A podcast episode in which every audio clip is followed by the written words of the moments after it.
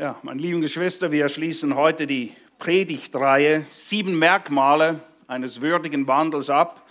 Eine Predigtreihe, die eigentlich sehr passend ist, auch für das, was wir heute feiern wollen, nämlich die Aufnahme neuer Mitglieder. Die ersten fünf Merkmale, noch mal kurz, damit wir aufgewärmt sind und den Kontext haben. Erstens, du wandelst würdig, wenn du in Christus gewurzelt bist. Seinem Evangelium, wie es heißt in Vers 27. Zweitens, du wandelst würdig, wenn du keine Ehre von Menschen suchst. Hm? Das ist immer eine große Herausforderung.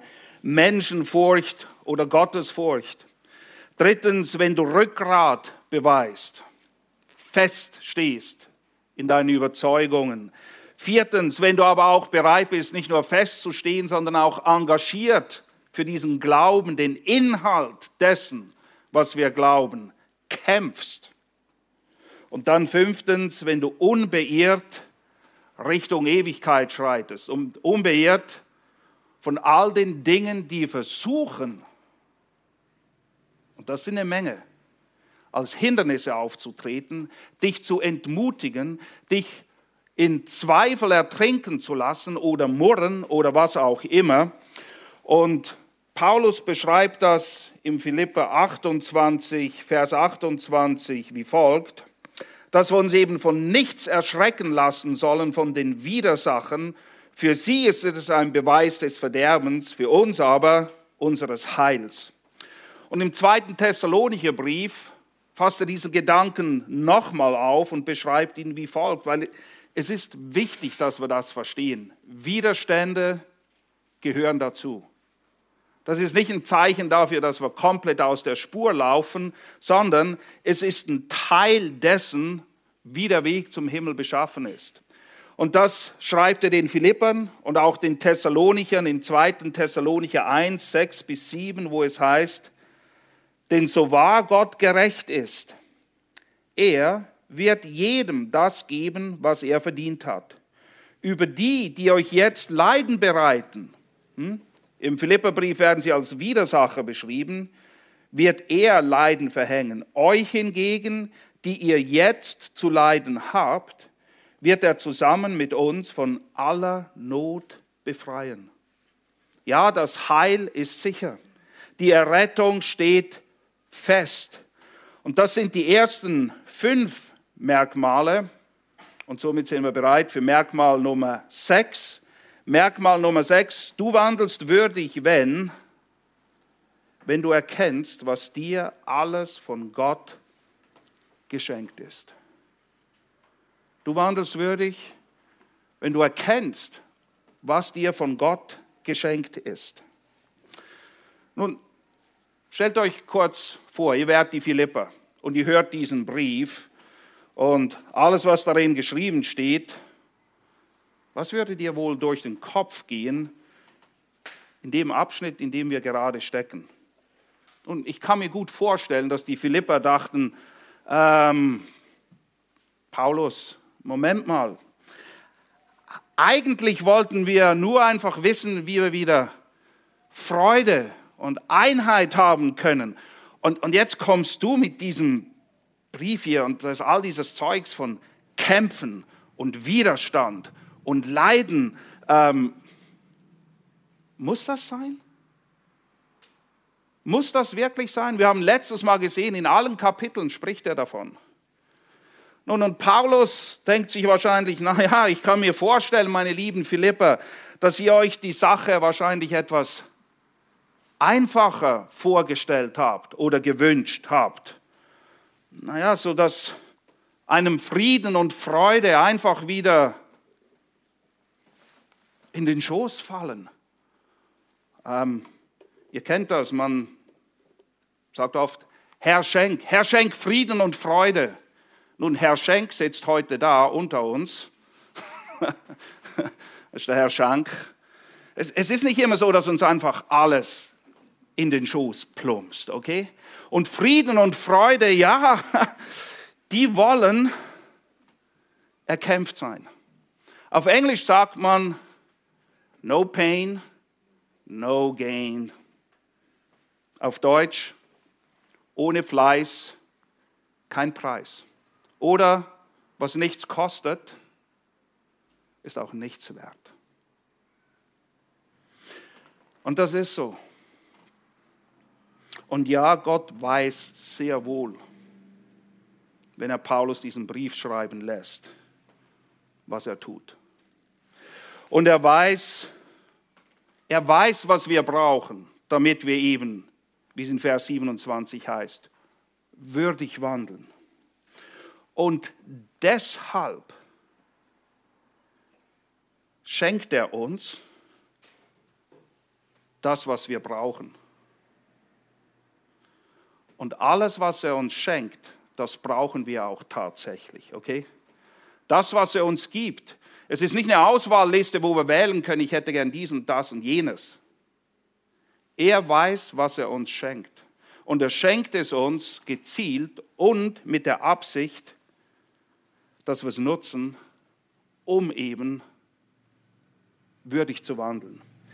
Hier eine kurze Auswahl.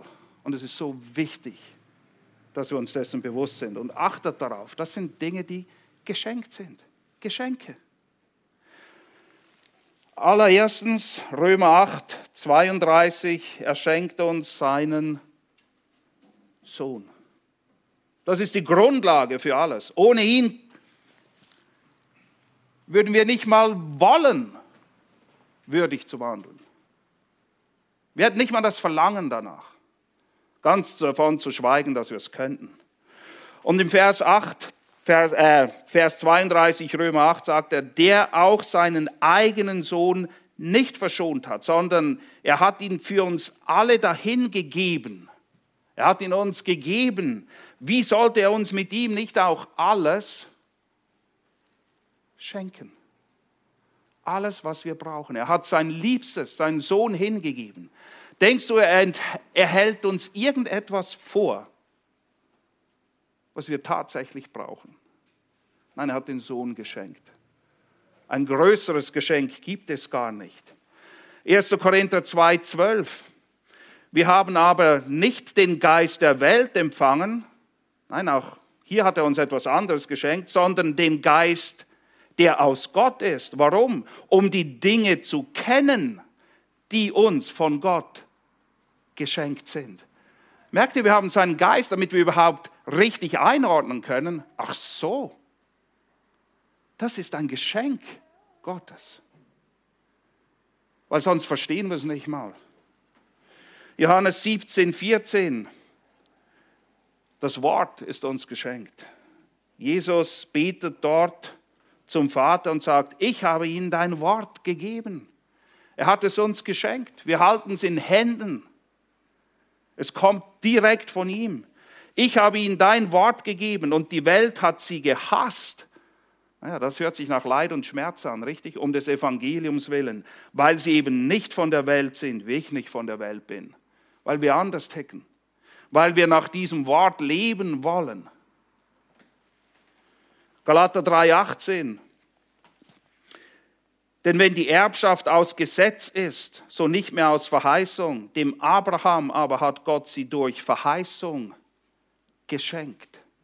Die Verheißung, die Abraham bekommen hat, das Geschenk ist Errettung aus Glauben, nicht Werken nicht durch das Halten des Gesetzes, nicht durch das Erfüllen irgendeiner von irgendjemandem erstellten Liste. Geschenkt. Und wir sind Mitteilhaber dieser Verheißung, errettet zu werden aus Glauben. Und dann 2. Petrus 1, 3 bis 5. Das ist absolut gewaltig.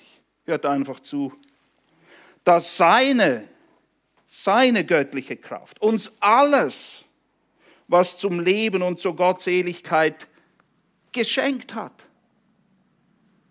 Das haben wir geschenkt bekommen. Durch die Erkenntnis dessen, der uns berufen hat, durch Herrlichkeit und Tugend. Je mehr wir Christus kennen, desto mehr erkennen wir auch, was in uns in ihm geschenkt ist. Durch die er uns, naja, das Geschenkeverteilen ist noch nicht zu Ende, die kostbaren und größten Verheißungen geschenkt hat. Warum? Damit ihr durch diese Teilhaber der göttlichen Natur werdet, die ihr dem Verderben entflohen seid, das in der Welt ist durch die Begierde. Eben deshalb, okay, eben deshalb, ihr habt all diese Dinge geschenkt bekommen, wendet aber auch allen Fleiß an. Die Geschenke sind da, damit wir sie reichlich und nach Erkenntnis nutzen. Mit Fleiß. Wenn ihr weiterlest, wenn wir das tun, dann sind wir nicht fruchtleer. Das ist das, was er nachher erklärt in den weiteren Versen. Geschenke. Nun, Philippa 1, 29 wartet ein weiteres Geschenk auf uns. Aber lass mich, bevor wir uns das anschauen, ein paar Takte dazu sagen. Zu Geschenken generell.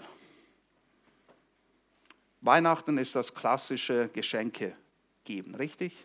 Und es ist wirklich, es ist lustig, amüsant zum Teil zu sehen, wie das läuft, wenn Geschenke verteilt werden. Weil es gibt so die zwei klassischen Reaktionen.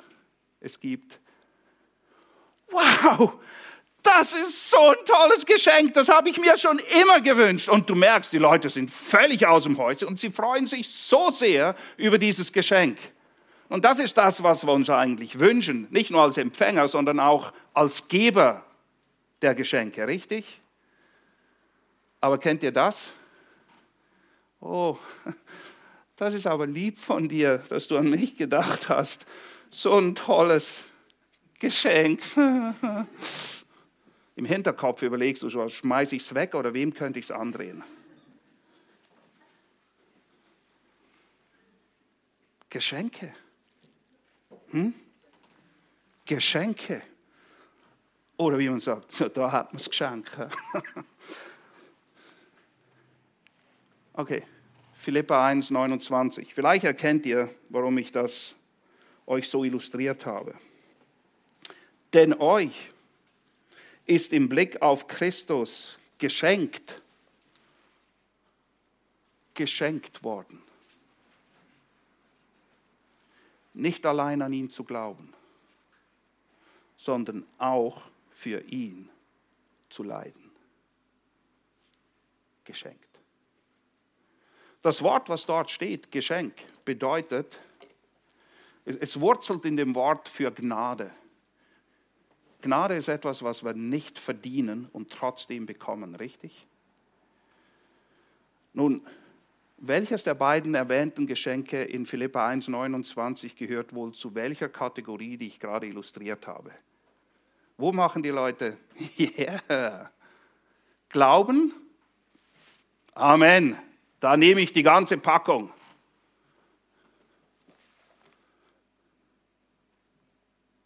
Leiden. Hat sich vielleicht irgendjemand bei Geschenke auswählen vergriffen hier? Weil das kann ja wohl nicht ein Ernst sein. Ein großzügiges, unverdientes Geschenk soll es sein. Zu leiden?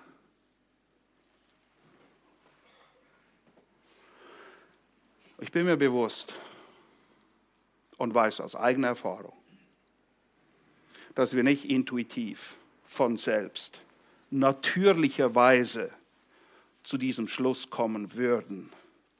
Leiden als ein großzügiges, unverdientes Geschenk Gottes anzunehmen. Aber das ist das, was da steht. Und das ist das, was der Text lehrt. Leiden und schwierige Situationen. Und ja, sie sind leidvoll und sie sind schwierig und manche sehr schwierig und schwer.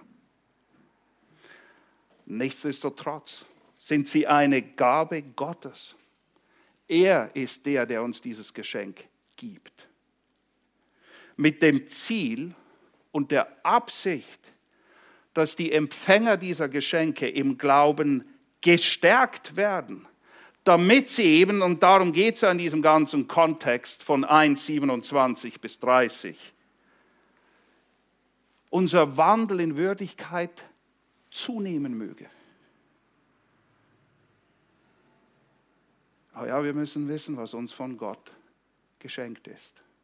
Und es als solches annehmen, denn ohne diese Erkenntnis, ohne diese Wahrnehmung dessen oder ohne das nötige Unterscheidungsvermögen. Und wisst ihr, genau dafür betet Paulus ja eingangs in den Versen 9 bis 11, dass wir in Erkenntnis und Liebe und Unterscheidungsvermögen zunehmen sollen. Wir brauchen das, damit wir das richtig verstehen. Denn wir sind alle, und ich verstehe definitiv warum, leidensscheu. Wenn wir die Wahl haben, sagen wir Nein, danke. Wäre komisch, wenn ihr das nicht sagen würdet. Aber Gott weiß, was er schenkt. Wann, wem, wie viel, welche Form. Und wenn wir das nicht aus seiner Perspektive betrachten, dann sind wir schnell bei einer sehr gängigen Fehlinterpretation angelangt. Wie kann ein liebender Gott so etwas zulassen? Habt ihr das auch schon gedacht? Ja, ich auch. Und dann müssen wir zurück zum Text und verstehen, wer er ist und was er macht. Und wir müssen auch verstehen, wenn wir von Leid reden, wir müssen drei Arten von Leid unterscheiden. Drei Arten. Das erste, grundsätzlich, wir leben in einer gefallenen Welt. Richtig? Diese Welt ist gefallen. Sie steht unter der Sünde.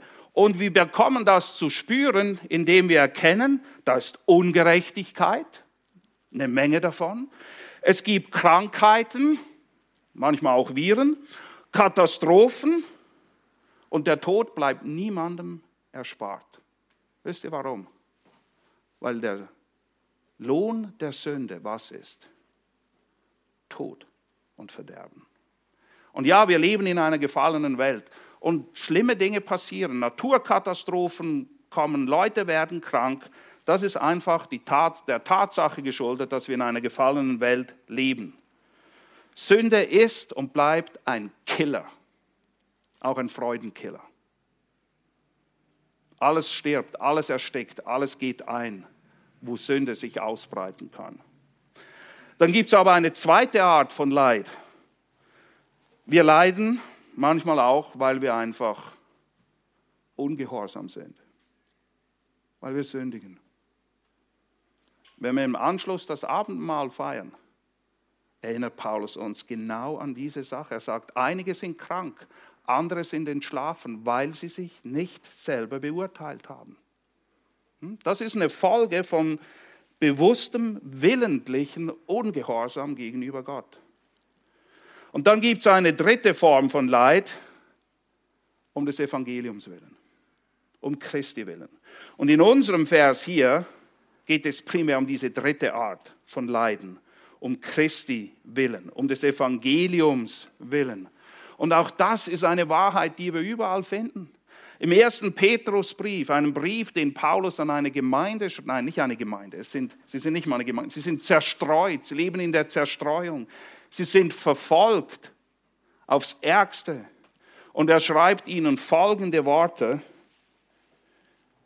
1. Petrus 2, 19 bis 21. Und nochmal, die Empfänger dieser Worte hatten richtig große, echte Schwierigkeiten.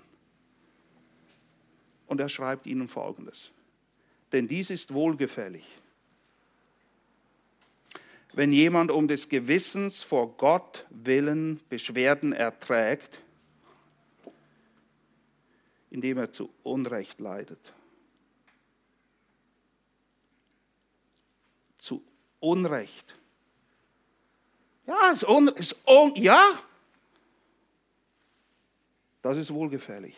Vers 20. Denn was für ein Ruhm ist es, wenn ihr ausharrt, indem ihr sündigt. Seht ihr, das ist die zweite Form von Leiden, die ich genannt habe.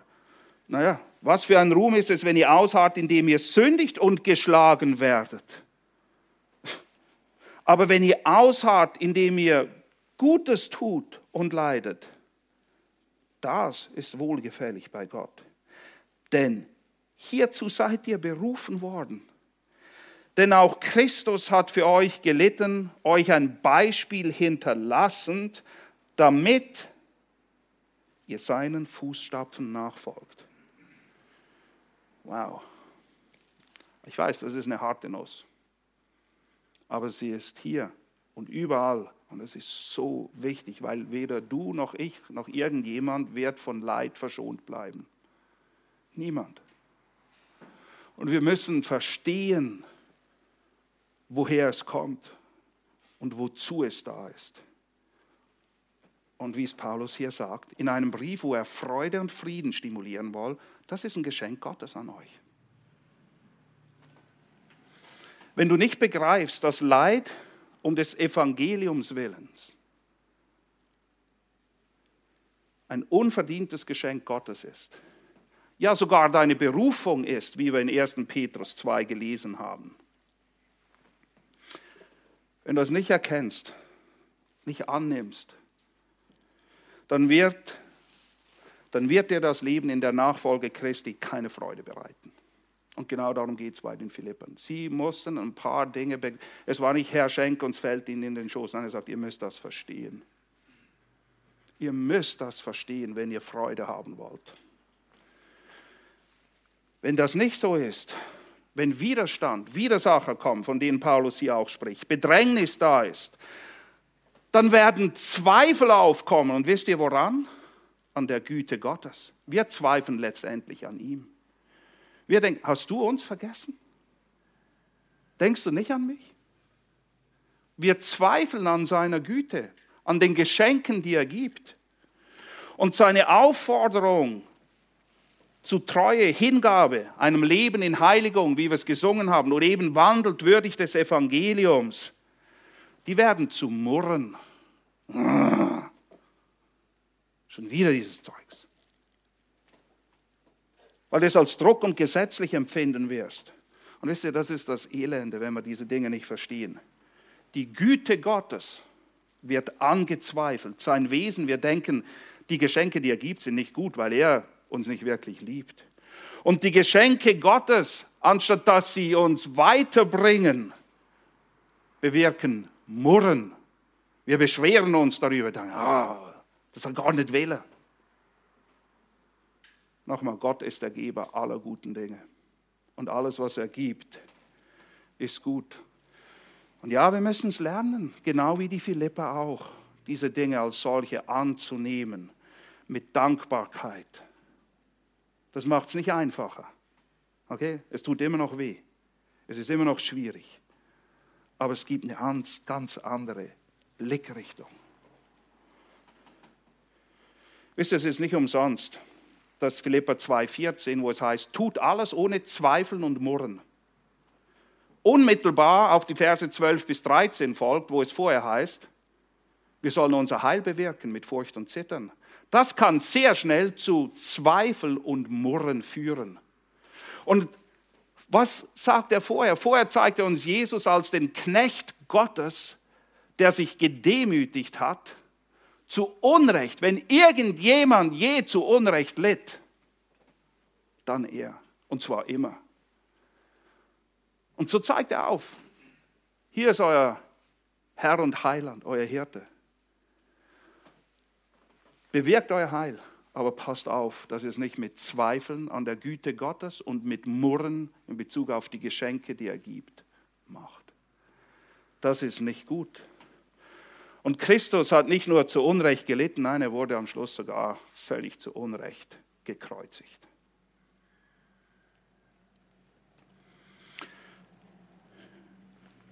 Es ist so, als würden wir auf einem Amboss liegen. Und zwar unser Leben lang. Und wir dürfen Gott nicht von seinem Amboss springen, wenn er uns zu Werkzeugen schmieden will, die brauchbar sind für ihn die ihn verherrlichen. Ja, es ist ein Amboss. Und es sind oft, es fühlt sich oft wie Hammerschläge an. Aber sie kommen von einem liebevollen Gott, der weiß, was er tut, der weiß, wie viel wir ertragen können, der uns auch alles gibt. 1. Petrus 2, dass seine göttliche Kraft uns alles gegeben hat, seine Kraft. Deshalb können und sollen wir lernen, das zu ertragen. Und es ist nun mal so, Leid und Schwierigkeiten sind die Mittel, die Gott seit jeher benutzt, um die Kinder zur Reife zu führen und sie tüchtig zu machen. Hier ein paar Beispiele. Jesaja 53, Vers 3. Christus, unser Heiland. Der Sohn Gottes. Man würde doch annehmen, dass ein liebender Vater seinem Sohn so etwas weder zumutet, ganz davon zu schweigen, dass er ihm das antun würde. Was? Wie wird er beschrieben? Er war verachtet und von den Menschen verlassen.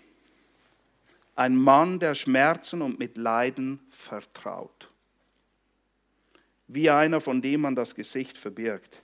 Er war verachtet und wir haben ihn für nichts geachtet.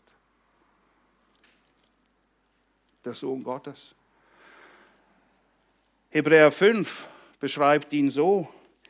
Er lernte, obwohl er Sohn war, in seinem Menschsein hier auf Erden lernte er an dem,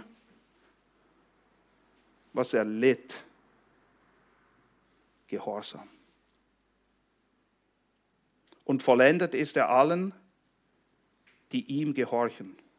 Der Urheber ewigen Heils geworden.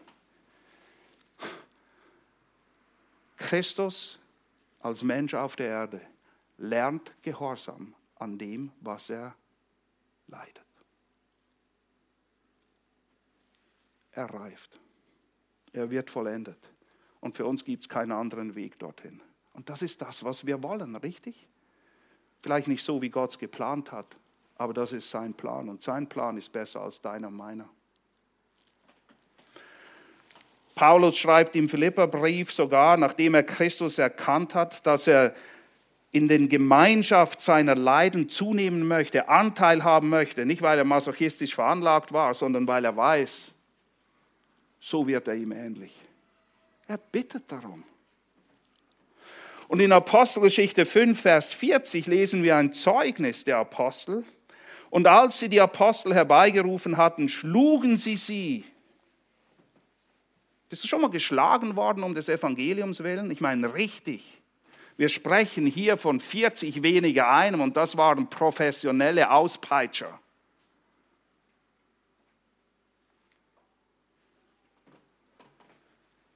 Sie schlugen sie und geboten ihnen, nicht im Namen Jesu zu reden und entließen sie. Sie nun gingen aus dem Hohen Rat fort,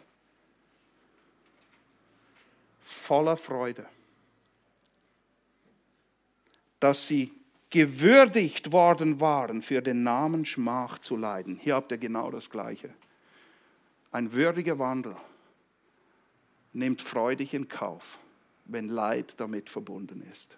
Hier, hier habt ihr es schwarz auf weiß. Und sie hörten nicht auf, jeden Tag im Tempel und in den Häusern zu lehren und Jesus als den Christus zu verkündigen. Das, was sie ins Gefängnis gebracht hat und ihnen Schläge eingebracht hat, machen sie weiter. Und sie wissen, was kommen wird. Mehr Schläge, mehr Gefängnis, mehr Leid. Aber sie hören nicht auf weil wir können nicht würdig wandeln, ohne ein Zeugnis für ihn zu sein. Es geht nicht. Lass mich euch eine kurze Liste auf. Ich zähle sie auf. Ich schicke sie euch zu mit den entsprechenden Bibelstellen, denn ich denke, es ist wichtig, sich darüber Gedanken zu machen und wir müssen, wir müssen es verstehen von der Schrift her. Aber hier sind einige Nutzen von Leid aufgezählt. Ich schicke sie euch zu über Church Desk. Zehn Stück. Es gibt mehr, aber hier sind zehn. Erstens, durch Leid lernen wir Gehorsam. Zweitens, Leid bringt uns in die Abhängigkeit von Gott. Ja?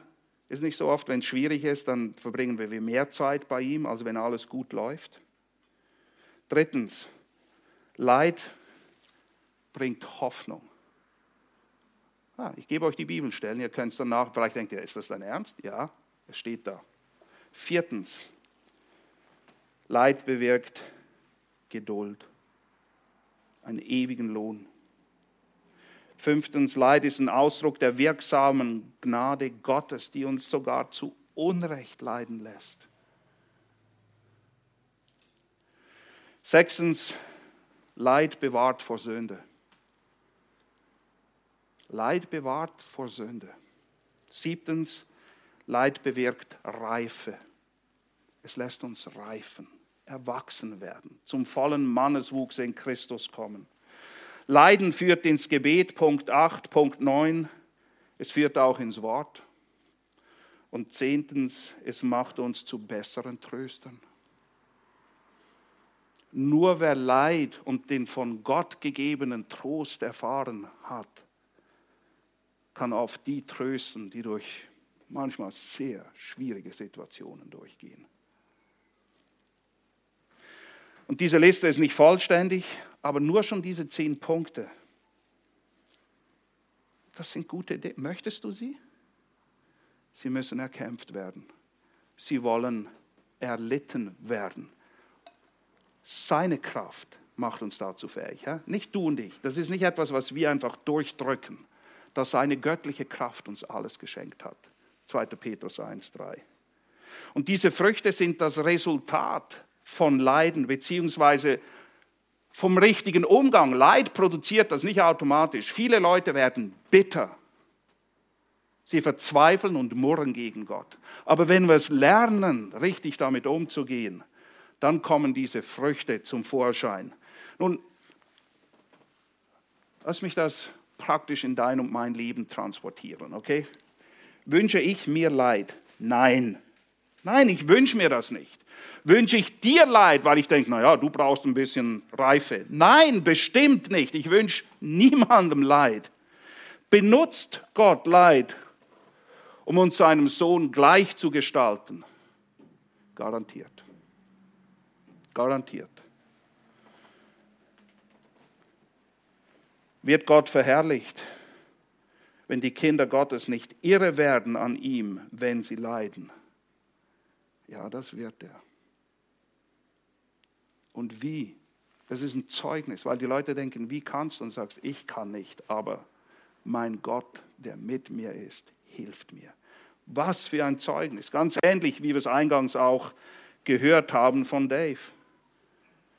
Benutzt Gott Leiden, um uns Dinge zu lernen oder zu lehren, die wir sonst nie gelernt hätten?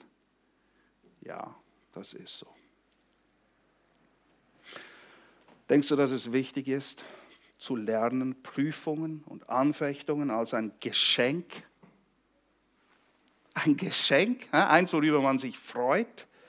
Nicht, weil es Leid an und für sich so toll ist, sondern aufgrund dessen, was es bewirken soll.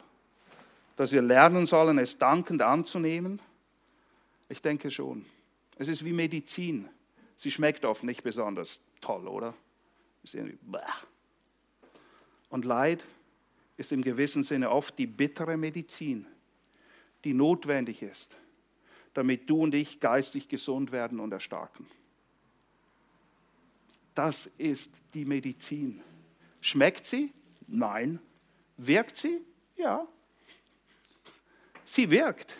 Wenn verabreicht unter Aufsicht des Arztes, in unserem Fall Gott, und er ist es, der Leid in unser Leben bringt und er weiß wie viel, und wenn eingenommen wie verordnet, ja, dann wirkt diese Medizin Wunder. Sie macht uns nämlich Christus ähnlicher.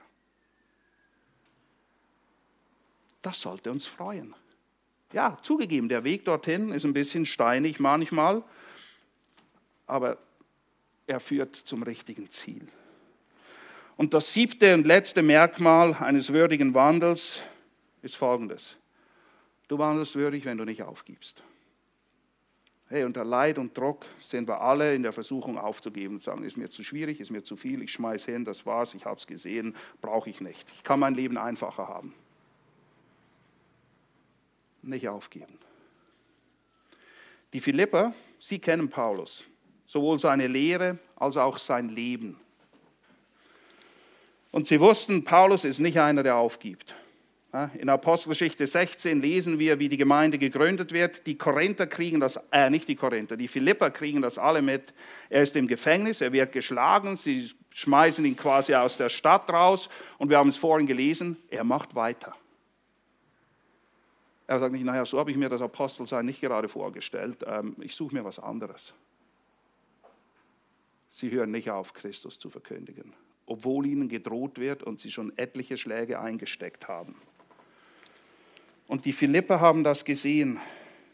Paulus sagt, ihr habt ja denselben Kampf, wie ihr ihn an mir gesehen habt und jetzt von mir hört. Er schreibt aus Rom, wo er wieder im Gefängnis sitzt. Warum? Um des Evangeliums willen.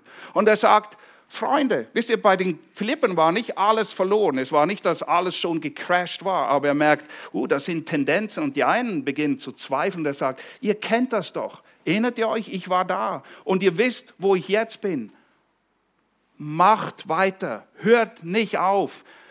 Lasst nicht zu, dass der Maßstab irgendwo angepasst wird. Er rechnet damit, dass die Korinther, äh, wieso sage ich immer die Korinther, die Philipper eins und eins zusammenzählen können und merken, ja, momentan sind wir ein bisschen angezählt, weil wir das aus den Augen verloren haben, weil wir nicht mehr begreifen, wie denn ein würdiger Wandel aussieht. Und Paulus erinnert sie und sagt, ihr wisst, wie es war, als ich da war. Und ihr wisst, wie es jetzt ist. Ihr seid damit vertraut. Hört nicht auf. Er will sie ermutigen, dran zu bleiben, an der Lehre festzuhalten und so zu wandeln, wie es sich gebührt. Und man muss wissen, die Philippa und wir, worum es geht. Freunde, wer würdig wandeln will, muss bereit sein zu kämpfen. Führt kein Weg dran vorbei. Wir kämpfen in der Macht seiner Macht. Unsere Waffen sind Liebe und Wahrheit und sein Wort. Aber es ist ein Kampf. Paulus schreibt am Ende seines Lebens, ich habe den guten Kampf gekämpft. Der Apostel Paulus musste auch kämpfen. Zweitens, sie wissen nicht nur, wo, worum es geht, sie wissen auch, wohin es geht. Verfolgung, Leid, Schmach und Tod bringen uns einen Frieden, der über Bitten und Verstehen hinausgeht. Wann brauchst du Frieden, der über Bitten und Verstehen hinausgeht? Wenn es eigentlich menschlich gesehen null, aber wirklich null Anlass dafür gäbe, Frieden zu haben. Und dann gibt Gott denen, die in diesen Dingen geübt sind und ihm vertrauen und eben nicht zweifeln und murren, einen Frieden, der über Bitten, wir können es nicht erklären. Er geht eben darüber hinaus. Davon spricht er am Ende des Kapitels, Vers 7. Und der Friede Gottes, der allen Verstand übersteigt, wird eure Herzen und euren Sinn bewahren, damit ihr nicht irre werdet an ihm, nämlich in Christus. Und Vers 9 wird es noch besser, da geht es nicht nur um den Frieden Gottes, sondern der Gott des Friedens persönlich wird mit euch sein. Aber das fällt uns nicht in den Schoß. Und Paulus weiß es, wir wissen es. Wir sind leidensscheu, wir haben es eingangs gesagt. Aber wir müssen lernen, es nicht zu suchen, aber das, was Gott bringt, mit Dank anzunehmen, damit wir dranbleiben, damit wir nicht aufgeben, damit wir uns eben an ihm festhalten und unseren Lauf nicht nur irgendwie zu Ende bringen, sondern es auch mit Freude tun. Jakobus 1,12 sagt es so, glücklich. Glücklich zu preisen ist der. Okay, wer ist glücklich zu preisen? Möchtest du glücklich sein? Ja? Ich auch. Wie kommen wir dorthin? Und ihr merkt, es ist überall. Warum? Weil uns das so nicht im Blut liegt, die Dinge so zu sehen. Jakobus 1,12. Glücklich zu preisen ist der, der standhaft bleibt, wenn sein Glaube auf die Probe gestellt wird. Und das wird er. Denn nachdem er sich bewährt hat, wird er als Siegeskranz das ewige Leben erhalten, wie der Herr es denen zugesagt hat, die ihn lieben. Es ist unsere Liebe zu ihm letztendlich. Die Liebe ist das, was über alles immer triumphiert, die uns an ihm festhalten lässt. Und auch wenn wir manchmal sagen müssen, hey, ich verstehe wirklich nicht, warum das und dies jetzt auch noch kommen muss in meinem Leben. Eigentlich dachte ich, ich hätte schon genug. Und Ganz ehrlich gesagt, es fühlt sich so an, als könnte ich es nicht ertragen. Und dann sagt Gott, ja, ich weiß, deshalb bin ich ja hier, um dir zu helfen. Meine Kraft, die göttliche Kraft, die uns stärkt, ist da.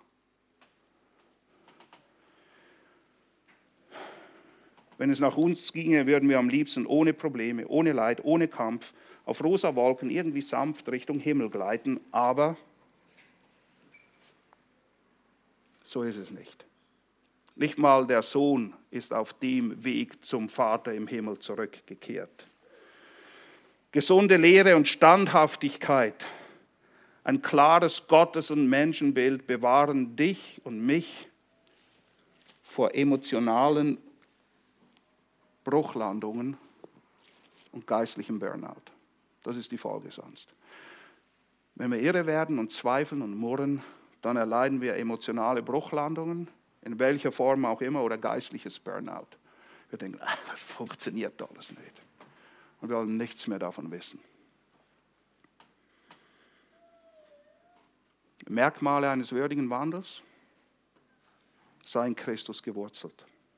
Suche keine Ehre von Menschen, beweise Rückgrat, kämpfe von Herzen für den Glauben, Schreite unbeirrt Richtung Ewigkeit, denn du wirst dort ankommen. Erkenne, was dir geschenkt ist und nimm es als ein Geschenk an. Und gib nicht auf, sondern glücklich zu preisen ist der, der standhaft bleibt, wenn sein Glaube auf die Probe gestellt wird. Denn nachdem er sich bewährt hat, wird er als Siegeskranz das ewige Leben erhalten, wie der Herr es denen zugesagt hat, die ihn lieben. Lass mich beten. Treuer Gott und Vater. Herr, wir danken dir allen voran, dass du uns deinen Sohn geschenkt hast, ohne den wir hoffnungslos verloren werden, und zwar in jeder Hinsicht des Lebens. Herr, und wir danken dir für dein Wort, das du uns geschenkt hast, auch das Wort in Philipp 1, 27 bis 30, das uns aufzeigt, wie ein würdiger Wandel aussieht und was du uns geschenkt hast, Herr. Und so kommen wir zu dir und bekennen unsere Schwachheit und bitten darum, dass du uns helfen mögest, in Erkenntnis und Liebe Unterscheidungsvermögen zu haben über die Dinge unseres Lebens, damit wir dir dienen auf eine wohlgefällige Art und Weise, hinwachsen zu dir, ein glaubhaftes Zeugnis sind, würdig wandeln, Herr. Amen.